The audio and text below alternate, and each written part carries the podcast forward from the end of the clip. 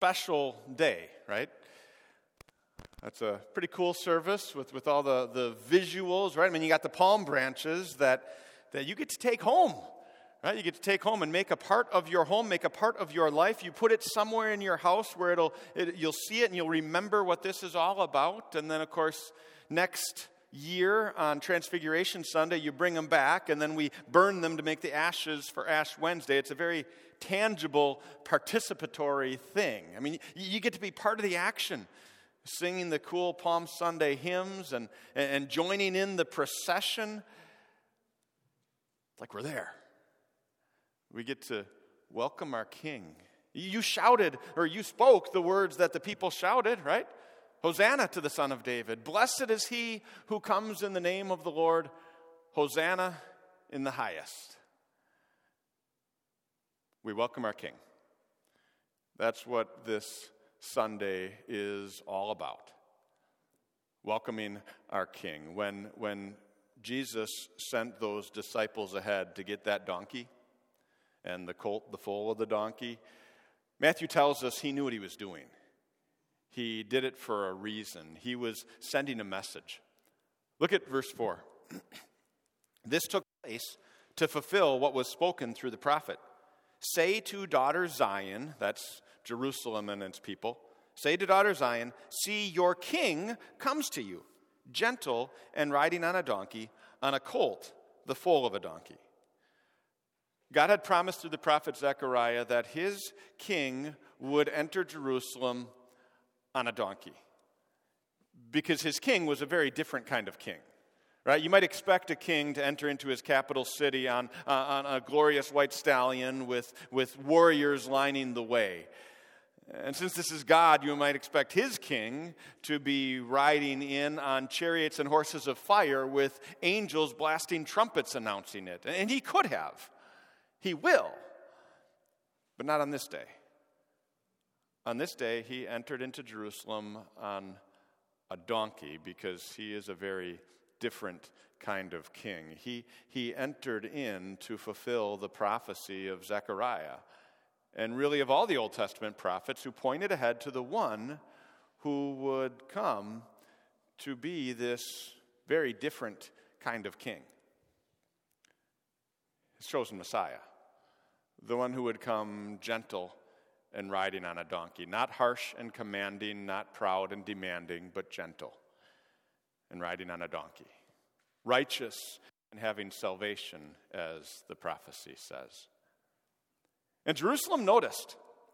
We hear that they all came out to, to celebrate this coming king. The, the crowd that, that had already gone out to Bethany to see Jesus and Lazarus, the guy that had been raised from the dead, those crowds were following him in. And the people that were still in Jerusalem, they heard that Jesus was coming. And so they came out to join him. And it was this celebration. They were throwing off their cloaks in front of him like they were welcoming one of the Israelite kings of old. They were, they were cutting down the, the palm branches to mark this as a special day. All Jerusalem was stirred you remember the last time all Jerusalem was stirred? Do you remember the last time Jesus was called the king? You have to go all the way back to the beginning of Matthew's gospel when it was the wise men asking King Herod, Where is the one who has been born king of the Jews? And remember, all Jerusalem was stirred at Herod's reaction. Because you see, Herod misunderstood. He was thinking of a regular kind of king, like he was, one who ruled over his people for his own benefit, one who used his power to make sure that he stayed in power so that he could continue to rule over his people. That's why Herod tried to kill that newborn king by killing all the babies in Bethlehem. And that's why those crowds in Jerusalem celebrated so powerfully on Palm Sunday because they knew that they needed a little better king than they currently had. They just didn't realize how better a king they needed. They didn't realize how different a king they needed. Do you? Think about it. What are the, the problems that keep you up at night? What are the issues that stress you out? Chances are they fall into one of the categories of personality clashes or scheduling difficulties or financial worries or medical scares. And those things are all real. But come on, what can they really do? God's got a solution for all of those, right? The scheduling difficulties, well, if you prioritize God, your scheduling decisions become easy. If you love unconditionally, like he tells us to, well, then the personality clashes fade. Medical scares, financial worries, well, you know who's in control of all of that, right? It's God who loves you. So, no, those problems are not the big problem. The real problem is not any of those. The real problem is what caused all of those in the first place. Our real problem is sin. We have failed God. We've fallen short. We haven't prioritized Him like we should. We don't worship Him with our whole heart. I mean, even on a, a, Sunday like this, as special a service as it is, we can get distracted. How much more every other day of the week? We don't trust Him fully to handle our wealth and our health in the way that is best for us. And so we were captives of the enemy.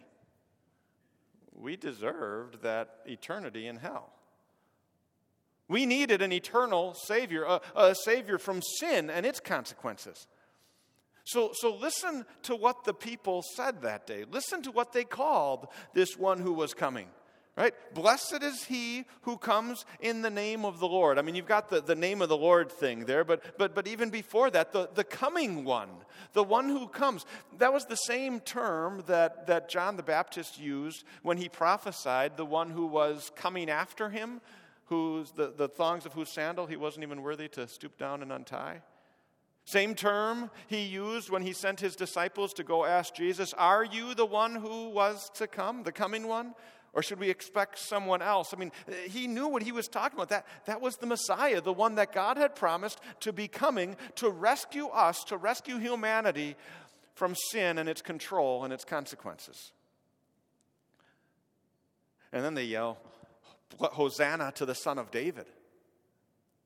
The Son of David, the, the, the, the promised descendant of great King David who would establish an even greater kingdom, an eternal kingdom, by conquering Satan. Hosanna in the highest. They were shouting out to the one who was coming to fulfill what was spoken about Jesus by those angels at his birth. Right? He was coming to bring glory to God in the highest and peace to his people on earth. And here on this Palm Sunday, this 10th day of their month of Nisan, the Sunday of the Passover week, where every faithful Jew was expected to select their Passover lamb, to, to choose the lamb that they would be sacrificing later that week. On that day, all Jerusalem selected their lamb. They welcomed their king the coming one, the, the Messiah. They open the gates that the King of glory may come in. He came to be the king they didn't even realize they needed. And that's what our service will be about on this Passion Sunday as we read through what Jesus came to do in the Passion history. This king came to suffer and die because we needed our price paid. We needed our inheritance earned. Thank God that he fulfilled our greatest need by giving us a very different kind of king. In him. Amen.